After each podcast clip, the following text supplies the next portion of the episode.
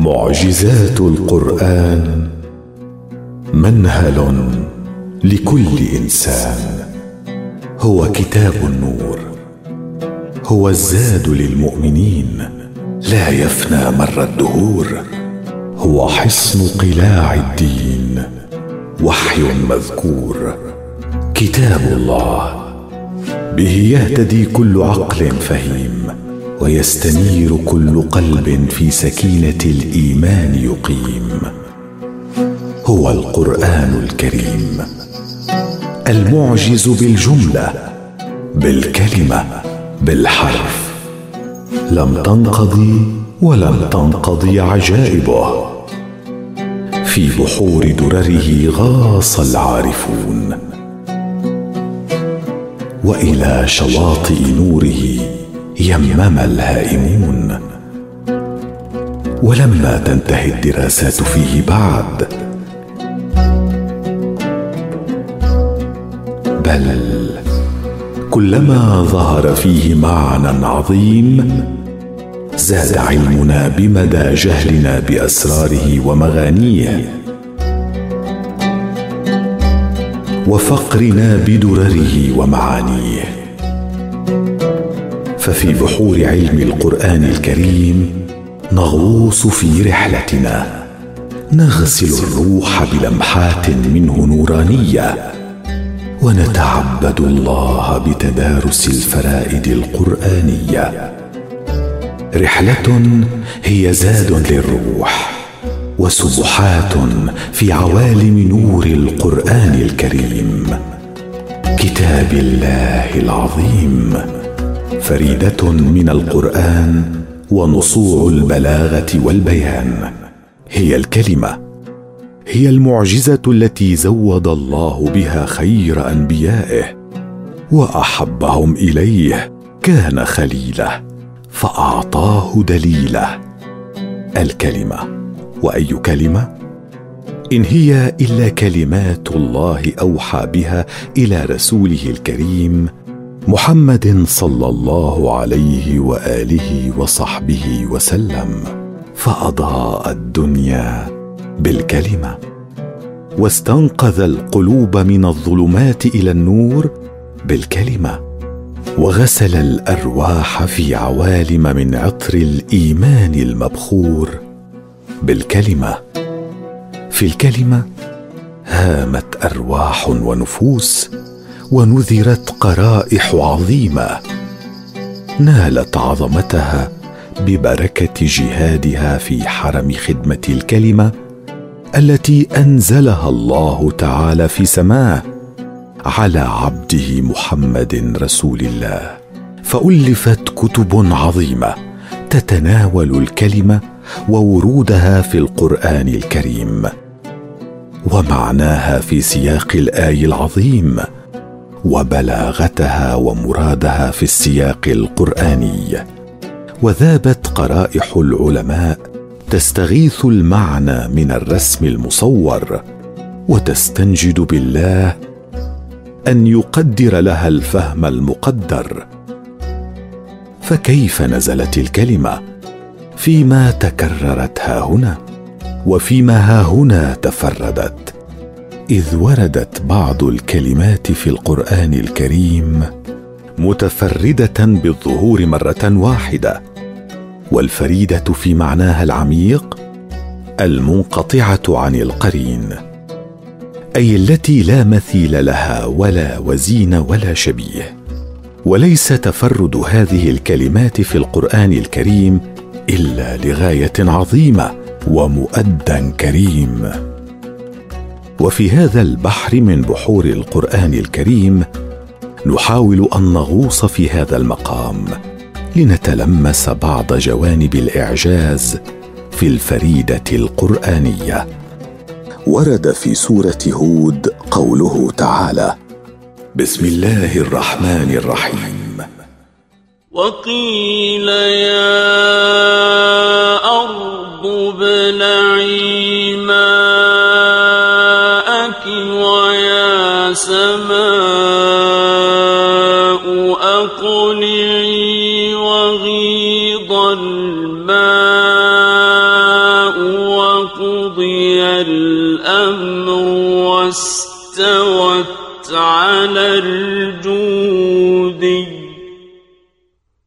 وقيل بعدا للقوم الظالمين.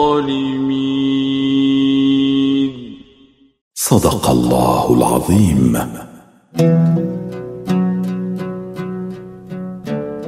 معنى الآية الكريمة يدور في فلك ما حدث بعدما نجى الله نوحا بسفينته ومن عليها.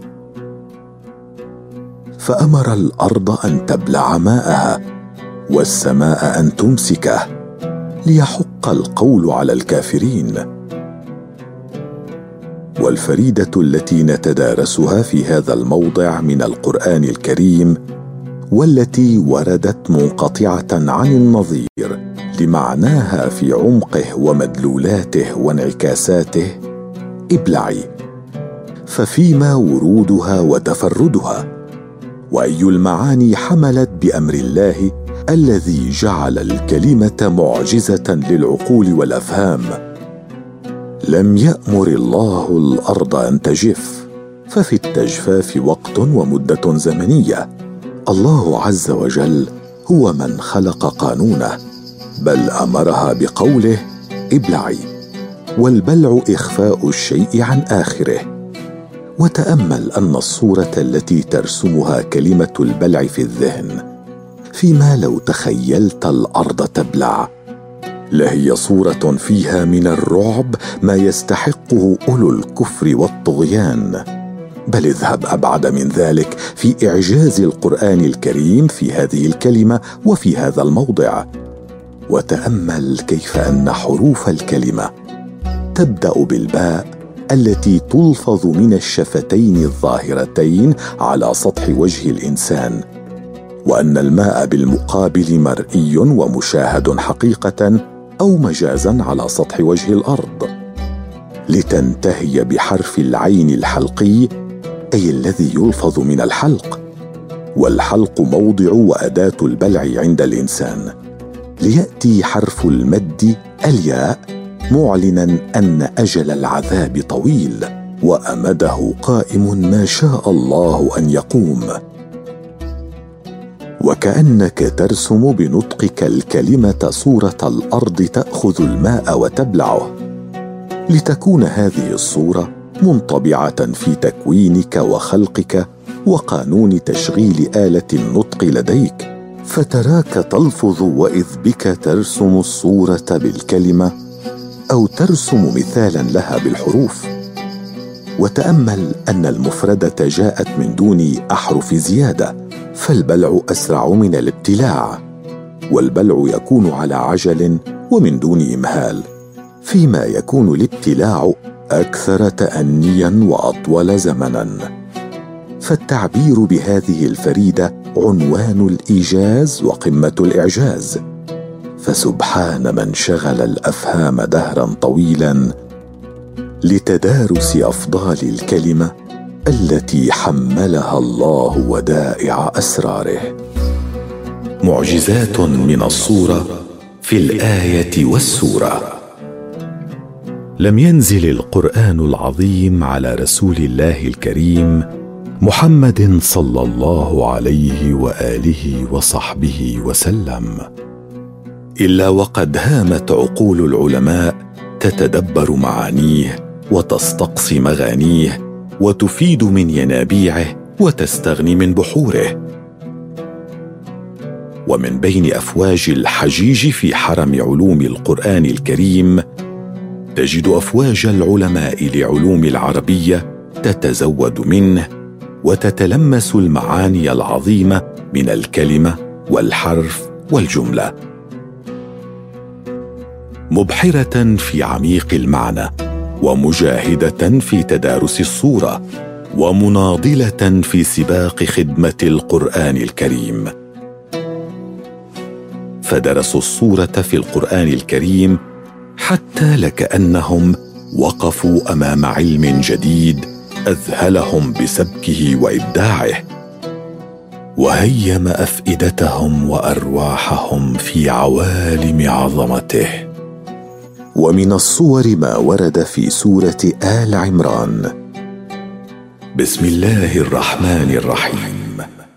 مثل ما ينفقون في هذه الحياة الدنيا كمثل ريح فيها صر اصابت حرث قوم ظلموا أنفسهم فأهلكت وما ظلمهم الله ولكن أنفسهم يظلمون. صدق الله العظيم. الآية الكريمة وردت في معرض ما يبذله الكافرون في الحياة وما يسعون فيه وينفقون ما آتاهم الله من العمر والنعم وسبل الخير في غير مرضاة الله ولوجه دون وجهه سبحانه وتعالى. فترسم لنا الصورة في الآية الكريمة مثال ما يقومون به. موضحة في أي أرض يزرعون وفي أي الخزائن اودعوا سعيهم وجنى أعمالهم العارضة الطارئة التي لا تدوم. لأنها ليست في سبيل الله فلا قطف لها ولا ثمار ولا بقاء لها يغنيهم ساعة العاقبة وينجيهم.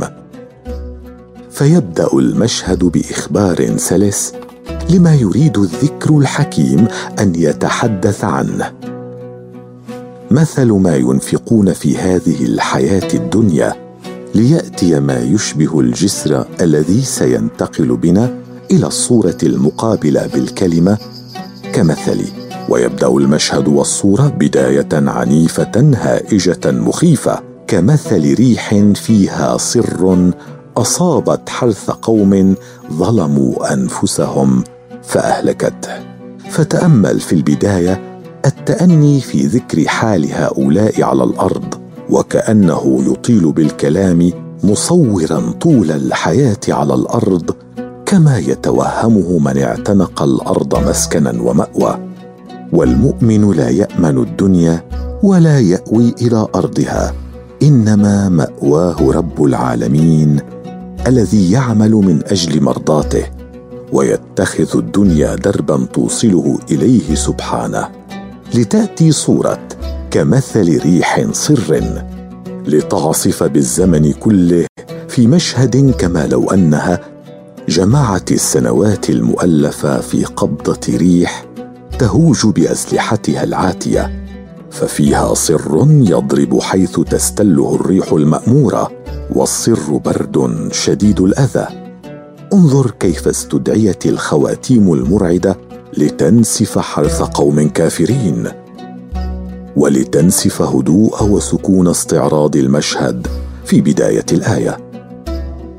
ولم تأتي الصورة الموضحة ضمن تسلسل ترتيبها الزمني. فالأبدى في منطق قانون الزرع أن الإنسان يحرث ويزرع الأرض. وبعد ذلك تجيء ريح أو لا تجيء. ولكن الصورة القرآنية ها هنا تزلزل السكون الذي يعيشه من يطمئن إلى مأمن من الأرض لغير وجه الله. وكأن الريح إذ تأتي على هذا العجل في الآية سابقة بداية الحرث والزرع تهز كون النفوس هزا وتنبه إلى عظيم هول ما يقترفه الكافرون على أنفسهم من نهاية قاهرة شاءها لهم رب العباد. وإن كان الكافر قد طغى وتجبر حتى تحجب عن العظات والعبر ففي عظمة هذه الصورة التي عرضها القرآن الكريم لعبرة وعظة لأولي الأبصار. علم الأكوان من بحور القرآن. هو الكتاب المحفوظ مر الدهور. تفنى الخلائق ويبقى قائما محفوظا مدى العصور. فأي أسرار أودعها الخلاق العظيم في كتابه الكريم حتى تيسر له أن يبقى مشعل هدى ونورا لكل من يسعى سعي المتعطش في الأرض لمعرفة ربه رب الأكوان خالق الأماكن والأزمان مالك الملك الملك الديان. في هذا البحر رسالة القرآن إلى كل بني الأرض. رسالة يلتقطها قلب فقيه لعالم نبيه إن شاء أن يهتدي في عظمة الخالق وإبداعه. ففي القرآن الكريم ما أدهش علماء الكون الذين ما زالوا يدرسون عجائب الأرض والأفلاك. فإذا ما قضوا عشرات أو مئات السنين ساعين باحثين ووصلوا إلى حقيقة علمية بجهود كبيرة وحثيثة. تجلت بعض عظائم القرآن الكريم فوجدوا أن ما سعوا إليه يستقصونه. قد أخبر عنه عالم الغيب العظيم في قرآنه الكريم. يقول العزيز الجبار بسم الله الرحمن الرحيم. فلا اقسم بالخنس الجوار الكنس صدق الله العظيم. وفي الآية الكريمة قسم بالكواكب المخفية عن العيون. ونرى وجه الإعجاز العلمي في قول الله الكريم من خلال الحقيقة العلمية التي وصل إليها العلماء في العصر الحديث. فالمذنبات من بين أفراد المجموعة الشمسية تتميز بأن مساراتها حول الشمس مستطيلة جدا ويمتد بعضها عبر الفضاء إلى ما بعد مسار كوكب نيوتن. وتستغرق عشرات السنين لتكمل الدورة الواحدة حيث يخرج بها المسار بعيدا عن الشمس. فتختفي عن الأنظار تماما كأنما هي تخنس أي تتوارى حسب المعنى اللغوي للكلمة. عشرات السنين قبل أن تعود مقتربة من الشمس. ويكون لهذه المذنبات ذيول تتحرك عبر السماء كأنما هي تكنسها فهي الجوار الكنس. أفلا تفكرون؟ معارج الروح. إن الله أنار الكون بالكلمة. ومن علينا بالكلمة. وأنعم علينا بالكلمة. فنزل الوحي العظيم على رسول الله وحبيبه الكريم محمد صلى الله عليه وآله وصحبه وسلم. وفي سبحات عوالم الكلمة نتقرب إلى الله ربنا ببعض الأبيات قيلت في عظيم مقام القرآن الكريم. هو منذر للمعرضين عن الهدى بجهنم التعذيب والإحراق ومبشر للمقبلين على التقى والعاملين بذلك الميثاق بجنان عدل خالد سكانها والحور قد خلقت لطول عناق والناس في كل الدنا يتلونه من أرض مكتنا إلى الوقواق. ولكم تأمل عالم في آيه وكم استقى من نبعي الرقراق. واستنبط الأحكام من تشريعه بتفكر وبنظرة الإطراق.